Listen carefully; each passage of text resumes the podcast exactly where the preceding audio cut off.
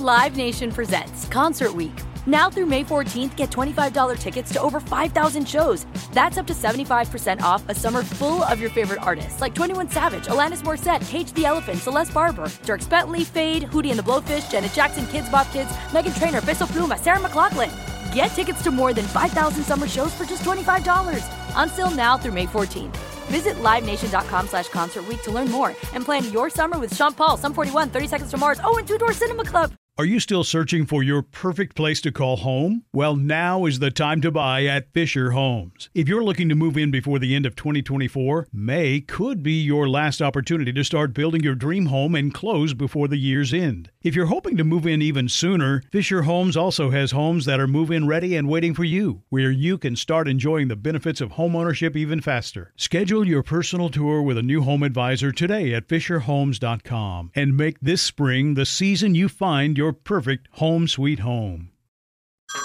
Hey everyone, it's Ted from Consumer Cellular, the guy in the orange sweater, and this is your wake up call. If you're paying too much for wireless service, you don't have to keep having that nightmare. Consumer Cellular has the same fast, reliable coverage as the leading carriers for less. And for a limited time, new customers receive their second month free when they sign up and use promo code MONTHFREE by May 31st. So why keep spending more than you have to? Seriously, wake up and call 1 888 freedom or visit consumercellular.com. Taxes, fees, and other third party charges will apply. See website for additional details.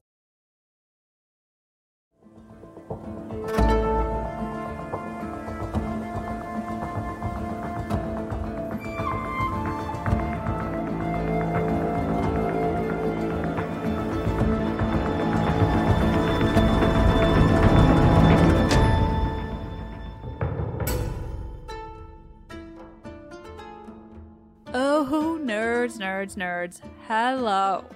This is Let's Talk About Myths, baby. And I am that woman, that host, she who would love to talk about Euripides and his plays for the rest of time, but who won't because you will need more than that, and I can accept it. Anyway, I'm Liv. Euripides. Let's keep on with my beloved playwright for another episode or two, maybe two, because the Helen is so interesting and unique and weird, and I love it. I'm keeping this intro short because we have a lot of play to get through. So, where were we? Helen was brought to Egypt before the Trojan War even started. Paris, actually, abducted and brought to Troy a fake, a ghost, an eidolon created by Hera to trick him, to punish him for picking Aphrodite. Maybe to punish Aphrodite, too. Meanwhile, the real Helen is a strong and brilliant woman who feels the full weight of all that's happened in her name and who just wants to go home with her husband, Menelaus, who she's longed for for the 17 years she's been in Egypt who she truly loves. In Egypt, she's being pursued by the new king, Theoclymenus, who took over after his father, Proteus, died. Proteus had taken good care of Helen. Her life had been fine there. Theoclymenus wants to marry her, whether she likes it or not. And then, well, Menelaus rolled up. Helen spends so much time and energy and raw emotion trying to convince him that she is actually his wife and that actually she's been in Egypt the whole time. But he has trouble believing her because, as far as he knows, his wife, Helen, is back in the cave where he left her with his men after they were shipwrecked on the shores of Egypt. Until a servant arrived with frantic news. Helen is gone from the cave, gone where they don't totally know, but it seems like she flew up to the sky.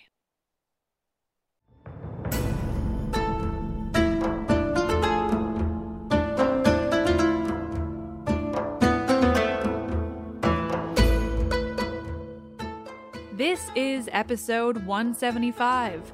First, he made us feel for Agamemnon, and now Menelaus is sexy? Euripides Helen.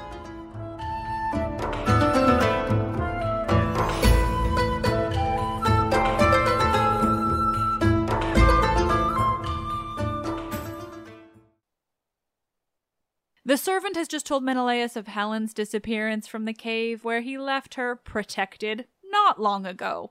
He tells him of the words she spoke before she disappeared, how she spoke of the horrors of the war, how she was brought there by Hera's schemes, how Paris never had the real Helen to begin with, how she was returning to her father in the sky. And when the servant finished speaking these words of ghost Helen, disappeared Helen, he sees the real Helen standing right there in front of Menelaus. And, well, he says, quote, Oh, hello, Leda's daughter. So you're here? I was just telling how you'd gone away to nestle with the stars. I didn't know that you could fly. The servant doesn't know what he's saying. He believes that this is the same Helen he just saw apparently fly up into the sky. Menelaus, though, now understands. Now he believes this Helen, who's been standing before him, begging him to believe her, begging him to accept that she is his wife, begging him to show that he still loves her, and showing him that she still loves him, begging him to take her home. He says, quote, Her words have turned out true. This is the day of happiness I longed for, when I can finally take my Helen in my arms. And while this part is super fucking nice and cute, Helen is so, so happy. She's so happy to see him, so happy to throw her arms around him. She's just so, so happy to have her husband back. And Menelaus feels the same. He tells her that he has so many things to say, he doesn't even know where to start. Helen's almost crying with happiness. She can't get over her relief, her delight that she has her husband there with her finally. It's so fucking lovely and emotional and romantic that Menelaus even says outright, quote, the past is gone. The god once took you away from me, but leads you now to a different life, a better future. Like, he just believes and accepts everything. He believes her. He understands that it was all the will of the gods, that the woman who spawned the whole war wasn't her, that none of this was her fault, that she caused no deaths, that it wasn't even her body. He just accepts it and is immediately willing to move on to start their lives together fresh and new. And not only that, but when Helen once again exclaims how happy she is, he replies, quote, Yes, be happy. I pray the same as you. We two are a team. If one is sad, so is the other. Which is how we get the title of today's episode because I thought Euripides really stretched it by having us sympathize with Agamemnon back in Iphigenia at Aulis. But I am actually smitten with Menelaus now. And frankly, that is absolutely absurd. And I love it. This is romantic in a way that so very few other Greek plays are. It is about their relationship, their love, their reunion. They keep talking. And honestly, Menelaus just keeps being more and more lovely, and Euripides just keeps proving he can write pretty fucking healthy romantic relationships between a man and a woman, and isn't that refreshing. Menelaus says to Helen, quote, You have me and I have you. I have lived through so many dawns of suffering, but now I see the light. Euripides is writing a couple that are equal. Like, Menelaus is just repeatedly emphasizing not only the love and affection he has for his wife, but the respect. He is calling them a team, implying they are equals in their relationship. And while my mind is exploding from the sheer ancient Athens of it all. With this romantic and beautiful reunion somewhat out of the way, or certainly the initial thrill dissipating into a comfortable affection and general happiness, now Menelaus is interested in knowing how exactly things came to be as they are. And I mean, fair. He's got a lot of information to take in, and frankly, I'm impressed he came around as quickly as he did, even if it definitely wasn't immediate. How did you get here? he asks Helen. Helen, though, would much rather not revisit the past. How she got to where she is and everything that happened in between. She tries, though not very hard, to keep him from asking her, but ultimately she recognizes that it's a story that needs to be told.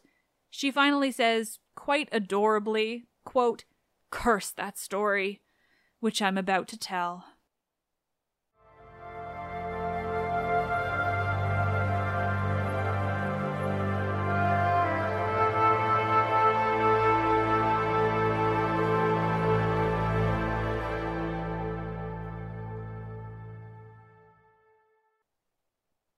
Begins her story to Menelaus, and well, yet again, this is where we get some really good lines because I don't know if I've made it clear, but Euripides was a really good writer. Quote, the ship didn't fly to the bed of that foreign young man. My desire didn't fly to adultery. The story continues, but it's one we've already heard at the beginning of the play during Helen's own monologue.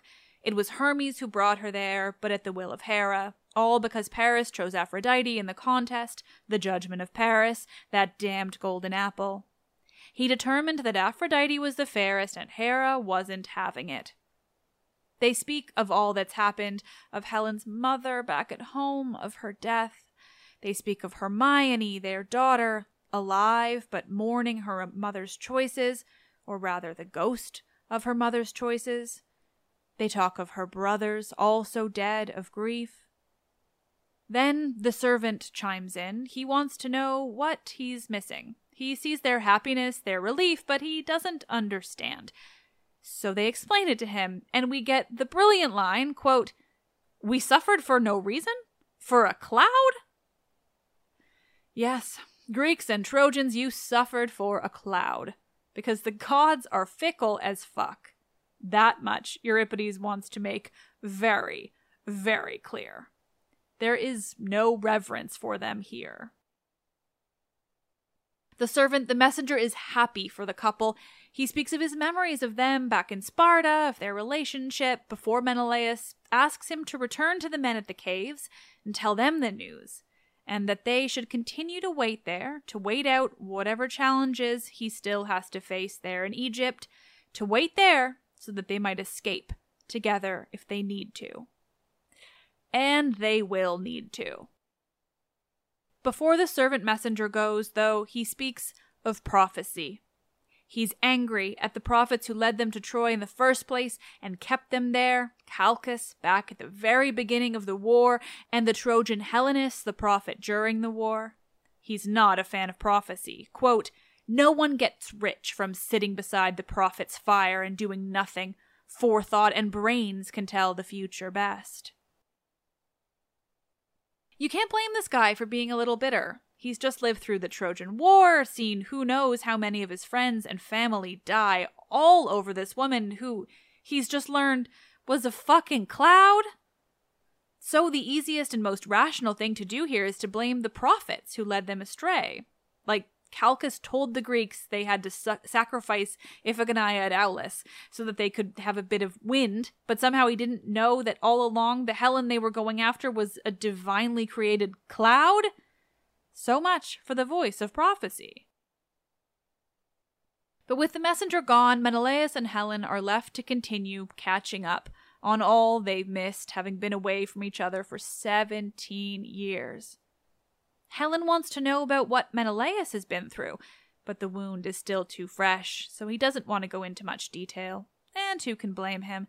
Instead, he tells her simply that the war went on for 10 years and he's been sailing around the sea, unable to reach home, for another seven after that. Helen is sympathetic and kind to Menelaus. Honestly, now that they know they're not mistaken, that the person they're each standing in front of is actually their long lost spouse, they're both so fucking lovely to each other. Like they really just missed each other, and now it's just nice to be together, to talk about what the other has gone through, to talk about how happy they are to be finally reunited. People have told me how lovely their relationship is in this play, but I think I had to read it to believe it, because I mean, it's Helen and Menelaus. They're not exactly my go to examples of a romantic, happy couple who's just loving and devoted. But hey, I should have more faith in Euripides because if anyone could do it and make it believable, it is him. But we're only halfway into this play, so things can't stay good forever. Also, yes, I'm sorry, we're only halfway into the play in, in episode three. I promise this won't be six episodes, four max. It's too good, is all. Now, though, we're nearing the drama, the excitement, the thing that will make this a Greek tragedy and not just a romantic story of lovers reuniting. They begin to speak about leaving Egypt together.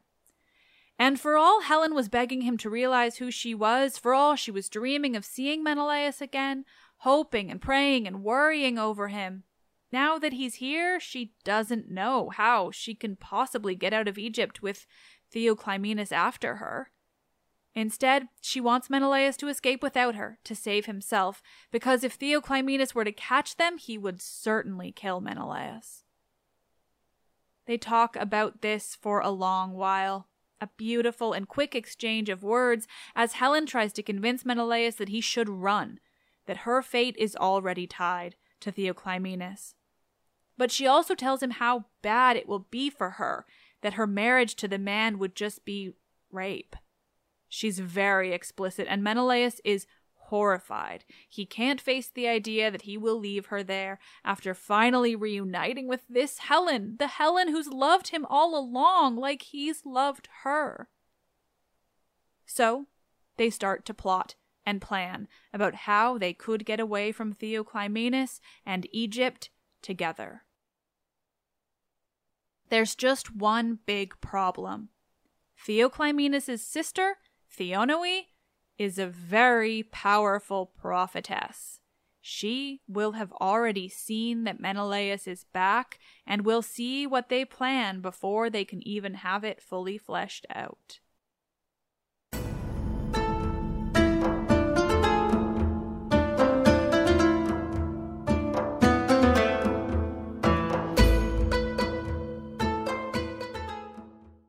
Live Nation presents Concert Week. Now through May 14th, get $25 tickets to over 5,000 shows. That's up to 75% off a summer full of your favorite artists like 21 Savage, Alanis Morissette, Cage the Elephant, Celeste Barber, Dierks Bentley, Feid, Hootie and the Blowfish, Janet Jackson, Kidz Bop Kids, Meghan Trainor, Peso Pluma, Sarah McLachlan. Get tickets to more than 5,000 summer shows for just $25. Until now through May 14th. Visit LiveNation.com slash Concert to learn more and plan your summer with Sean Paul, Sum 41, 30 Seconds to Mars, oh, and Two Door Cinema Club. Are you still searching for your perfect place to call home? Well, now is the time to buy at Fisher Homes. If you're looking to move in before the end of 2024, May could be your last opportunity to start building your dream home and close before the year's end. If you're hoping to move in even sooner, Fisher Homes also has homes that are move in ready and waiting for you, where you can start enjoying the benefits of homeownership even faster. Schedule your personal tour with a new home advisor today at FisherHomes.com and make this spring the season you find your perfect home sweet home. Hey everyone, it's Ted from Consumer Cellular, the guy in the orange sweater, and this is your wake up call. If you're paying too much for wireless service, you don't have to keep having that nightmare. Consumer Cellular has the same fast, reliable coverage as the leading carriers for up to half the cost. So why keep spending more than you have to? Seriously, wake up and call 1 888 freedom or visit consumercellular.com. Savings based on cost of consumer cellular single line 1, 5, and 10 gig data plans with unlimited talk and text compared to lowest cost single line postpaid unlimited talk, text, and data plans offered by T Mobile and Verizon January 2024.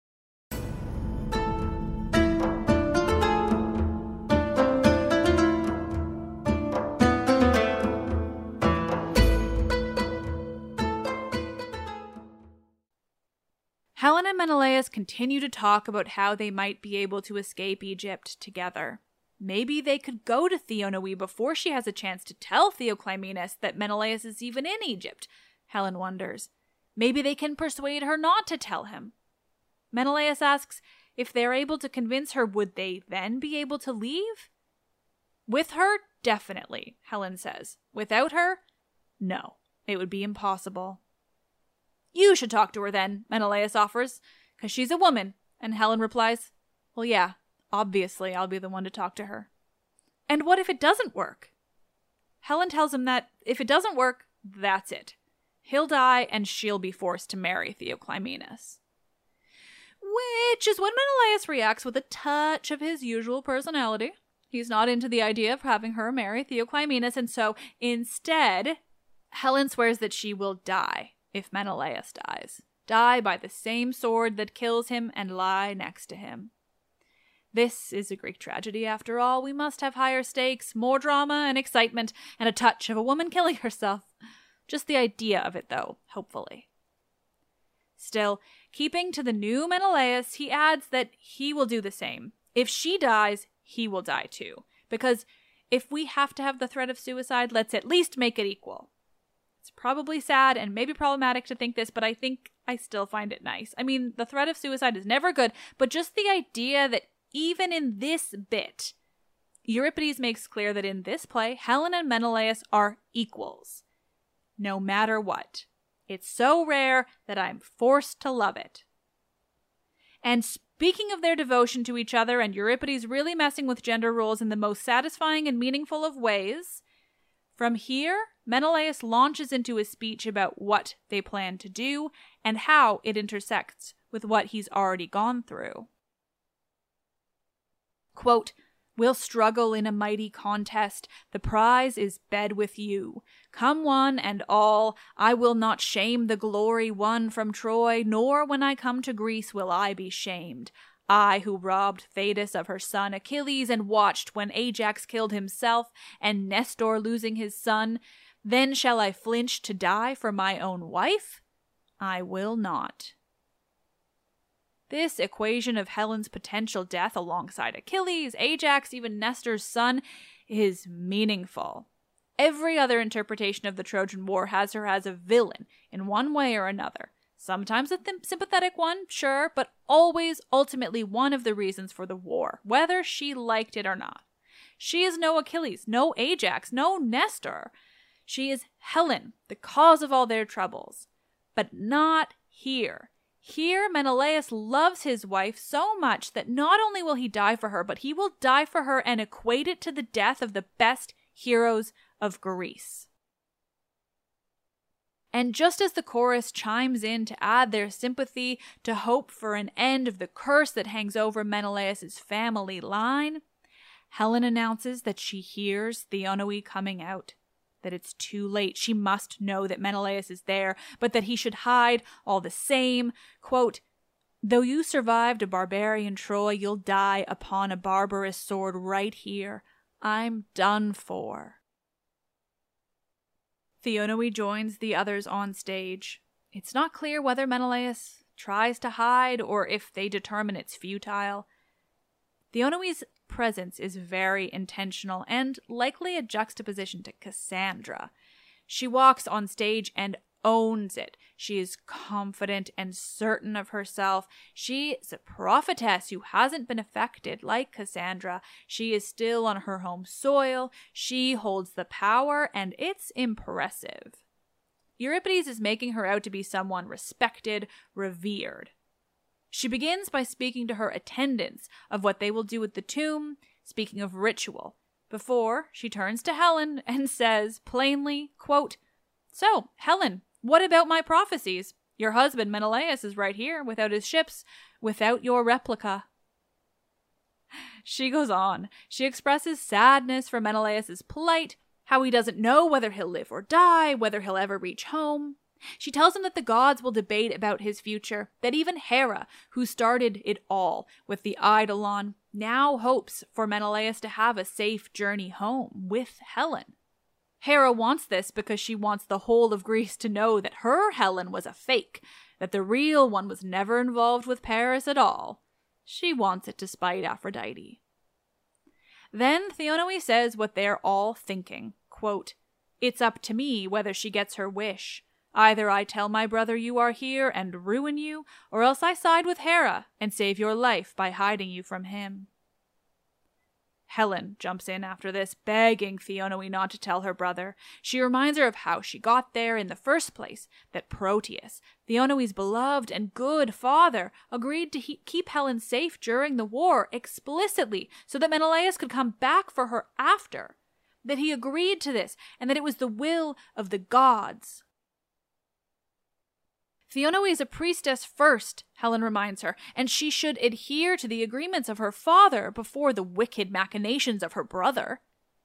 She asks Theonoe to help her, return home, keep her husband alive, help her get her life back in Sparta, clear her name, help her daughter, who's now ruined by the believed actions of her mother. Help all of us, Helen is begging of Theonoe. The chorus turns to Menelaus, asking what he will say to plead for their lives. But he won't kneel, he won't beg for his life. He says that if he did that now, it would shame Troy, that he wasn't a coward then, and it would shame them if he became one now. It's kind of nice, this feeling like he doesn't want to shame Troy, or what's left of it. It's honorable. Instead, he says he will just say what is true. Quote, I am a stranger and a guest. I ask for my own wife back, as is right and proper. Then he turns to the grave of Proteus, where all the action of the play has been taking place. He speaks directly to the dead king. He tells him everything he said to Theonoe, that he just wants his own wife back. She wants to go with him, and they have every right to be together and to be allowed to leave. Then he adds that if they are not permitted to leave, he will not only duel Theoclymenus to death, but if it comes to it, both he and Helen will die there, right on top of Proteus's tomb, tainting it with their blood. He tears up as he speaks of this. It isn't what he wants, but it is what they feel is necessary if it comes to it. But then he stops himself from crying, reminding himself to be strong now. He finishes, quote, if you want to kill us, do it. We'll die as heroes. Better yet, obey me. Then you'll be good, and I will get my wife. And Theonoe agrees to help them. She agrees that what they say is right. Not only is it the right thing to do to let them leave, but it's what her father would do, and she will honor him. She adds that in doing this, her brother will believe that she is doing wrong, but in truth, she is turning him towards piety, forcing him to do what is right, and thus it's the right thing all around.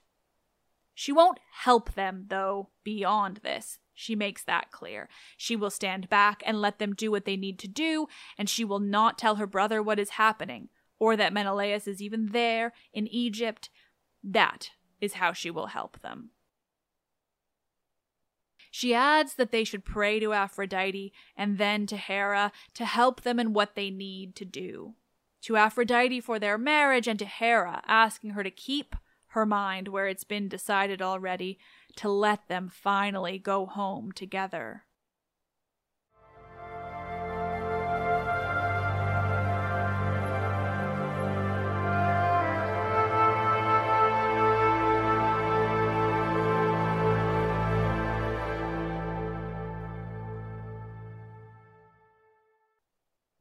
With Theonoe confirmed to help them by keeping her mouth shut, Helen and Menelaus begin to plan how they will escape from Egypt. It won't be easy. They don't have a ship and they don't know the land well enough to escape that way, even if they were able to get a chariot to help them. Instead, Helen has an idea, which she begins by saying, quote, Listen, in case a woman can be smart. I'm choosing to take this as irony because this entire play up to this point has proven that women can be smart, very smart, particularly Helen, and Theonoe for that matter, and even the woman at the beginning who told Menelaus to get the hell out of there. Euripides knows women can be smart, and it's proven here because Helen's idea is this. What if they pretended that Menelaus had died? What if he died in name but not in truth? Menelaus agrees, though reluctantly, Seems like bad luck. But he wonders what Helen's plan is exactly, besides pretending that he's dead. Helen, of course, though, has thought it through, because she's an absolute badass in this play. She explains that she will mourn her husband publicly, cut her hair, tear her cheeks, and wail before the king. She will play it up. She will convince him that her husband has died. But that's not all, of course. She will also ask him to allow her to give Menelaus a proper burial. She will tell him that Menelaus died at sea and that she wishes to give him this burial at sea, that this is what she needs to do in order to be ready to marry him. But Very specifically, she will tell Theoclymenus that all burials in Greece are done at sea, and thus she must do the same for Menelaus, with a ship to be given by Theoclymenus for this reason. It's a good plan, and Menelaus loves it. He adds that he will have his surviving men ready, swords held high, that they'll be prepared to help in whatever way they can, and join the couple on the ship when they're needed. But, he adds, who will you say told you about my death? You, Helen replies. Her idea is that Menelaus will pretend to be one of his own men, the sole survivor of the shipwreck that killed Menelaus and all his other men. Of course, he's already dressed like he survived a shipwreck. That's exactly what happened. All he has to do is pretend to be someone else, someone with news of the famed king of Sparta's death at sea.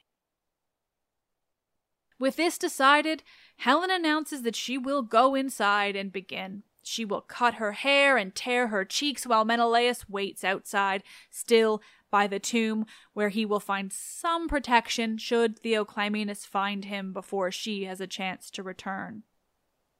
She theorizes as to how it will go. Two endings are possible. Either she's caught and they will both die, or she'll succeed and they'll both finally return home.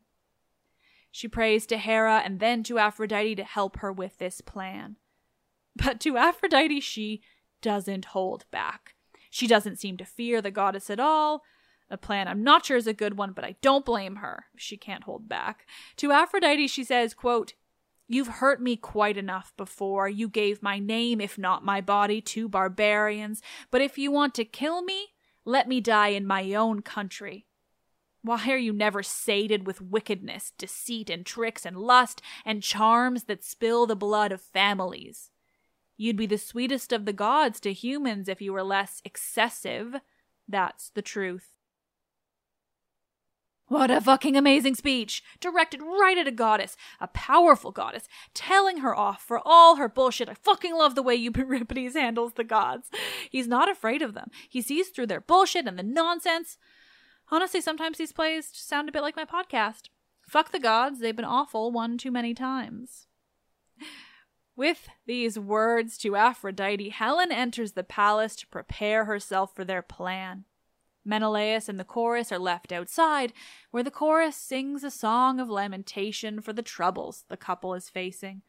They sing of Helen, her sad fate. They sing of Troy, the good people destroyed by the Greeks. They sing of Paris, a Trojan they don't have any sympathy for. They sing of what he did, stealing the false Helen away and bringing her to a foreign land, destroying her marriage, all led by Aphrodite. Then they sing of the war, the grief and sadness, the dead Greeks, the cliffs and the sea, the false prize that was Helen's Eidolon. They sing of Menelaus's travels, how he ended up getting stuck there in Egypt. They sing, quote, what mortal can think it all through and explain what is God, what is not God, and what is in between? Ugh, good line. Once more, they sing of Helen's parentage, how Zeus forced her mother Leda in the form of a swan. They sing of her reputation in Greece, quote, treacherous, trustless, immoral, and godless. They sing of war broadly, quote, they're fools who win glory in war by stabbing and thrusting with spears, stupidly seeking an end to their labors in death. If the contest of blood is the judge, there will never be an end to the conflicts between cities, between humans. It's clear Euripides is speaking of all wars now, just the idea of them, the way humans always need to fight one another to the death, how blood seems to be always the answer. Quote, like lightning from Zeus, the fire of killing fell down on the walls, and you must bear pain upon pain, poor suffering woman. We pity your life. And when the chorus finishes their song with this line, we finally meet the tyrant king of Egypt, the reason for their continued sadness, their continued fear and grief. Theoclymenus walks on stage.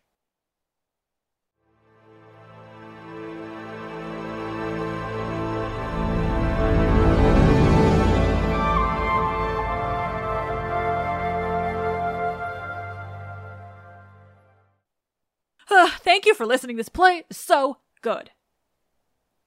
One thing that Ash pointed out in their notes, which again, huge thanks to Ash for their help in researching this play for me, is that what makes it so much more powerful is to consider the tragedy in terms of the collateral damage. Everything that's happened beyond their control. They lost 17 years of their lives. That means that Helen's mother, her brothers, all dead, and she has to just go home and face that. It's happened ages ago now for the people in Sparta, but it's a fresh wound for Helen. Meanwhile, their daughter Hermione has grown 17 years since they last saw her. She wasn't a baby when Helen and Menelaus left, so she's probably in her early 20s now, which is so old for women in this ancient time, at, at least in terms of them still being single and childless. Helen, meanwhile, is now probably in her 40s and she's lost that many years to thinking about what's been happening in her name, imagining the horror of the war, all for her, while she just waited so far away, knowing the truth, knowing she had nothing to do with any of it. The tragedy is the loss, the secondary loss. Not so much the loss in terms of death, but the loss of one's own life all the things they could have experienced together in that time, all the years they could have had with their daughter and their beloved king of Sparta, just all of it. Whew. Well, as you might have guessed, this play is going to run into four episodes.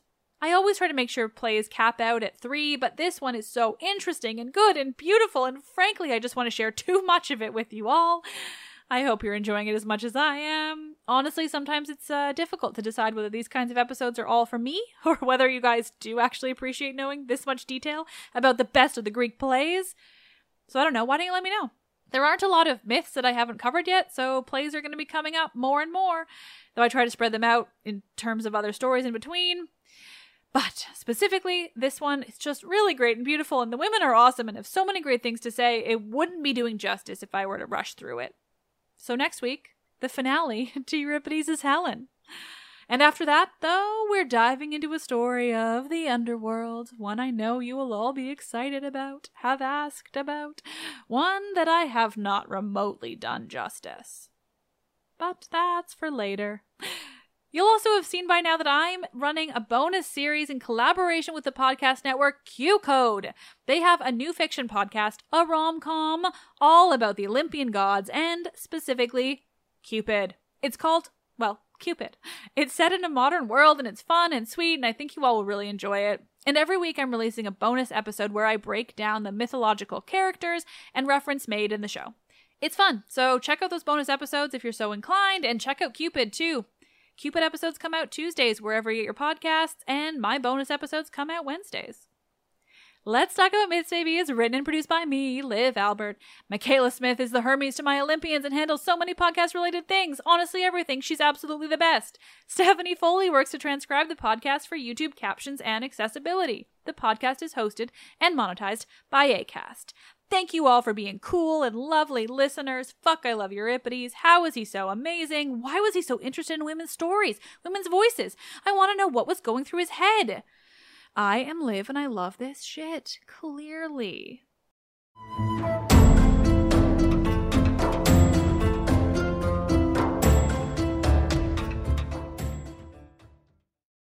Live Nation presents Concert Week.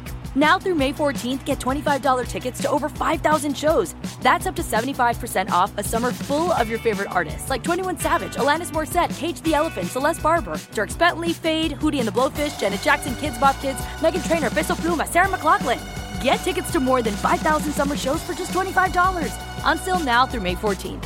Visit LiveNation.com slash Concert to learn more and plan your summer with Sean Paul, Sum 41, 30 Seconds to Mars, oh, and Two Door Cinema Club. Are you still searching for your perfect place to call home? Well, now is the time to buy at Fisher Homes. If you're looking to move in before the end of 2024, May could be your last opportunity to start building your dream home and close before the year's end. If you're hoping to move in even sooner, Fisher Homes also has homes that are move in ready and waiting for you, where you can start enjoying the benefits of homeownership even faster. Schedule your personal tour with a new home advisor today at FisherHomes.com and make this spring the season you find your perfect home sweet home. With every CBD product claiming to do something different, it's nearly impossible to decide what's best for you. Lazarus Naturals pioneered the farm to front door model of transparency where they handle each step of the production process to ensure quality, potency, and consistency. Scannable labels allow you to see the test results of your hemp batch so you can be confident in the safety and quality. Visit LazarusNaturals.com today. Lazarus Naturals, committed to improving your life as well as the world around you. Not available in Idaho, Iowa, or South Dakota.